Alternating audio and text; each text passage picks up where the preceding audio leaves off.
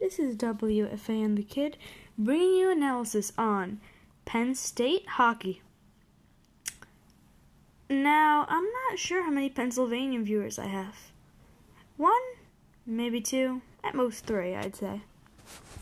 But tonight we cover Pennsylvania. We cover Pennsylvania and Penn State and Penn State hockey tonight as Penn State knocks off those tough Badgers. Um, Penn State improves their record to six and one. They beat the seventh ranked overall Badgers, them being themselves twelfth ranked overall. Um, how did they do it? They came out of the gate with an early goal that was just matched by the Badgers. Then they came storming back with a magnificent goal. I would consider it to be the Penn State's goal of the year. When the goalie retrieves the puck behind the goal, uh, Penn State defenseman bounces it off the wall right in front of the goal to an open Penn State player with the goalie behind the goal. And to be able to do that is magnificent at the college level. Magnificent. Then we approach 2 2 as we go into the end of the second period. The Badgers getting a late, well worked goal.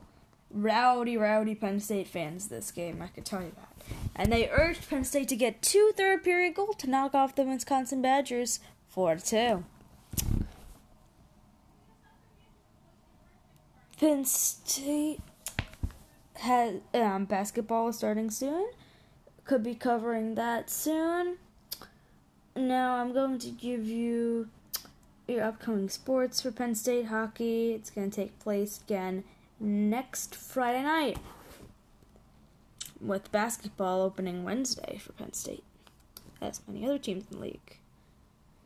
Now, what you should expect from WFA and the Kids pod, fo- podcast for the next few days you should be sure to see the Rangers going back into action after a five day break. I'll be sure to cover that with the Knicks trying to get on a winning streak, but are they really?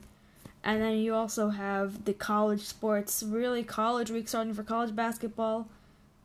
Um, we have Syracuse basketball, Penn State basketball, Penn State hockey, Binghamton basketball, Hofstra basketball, Hofstra, and this is my most proud moment to say tears are literally uh, sprouting now.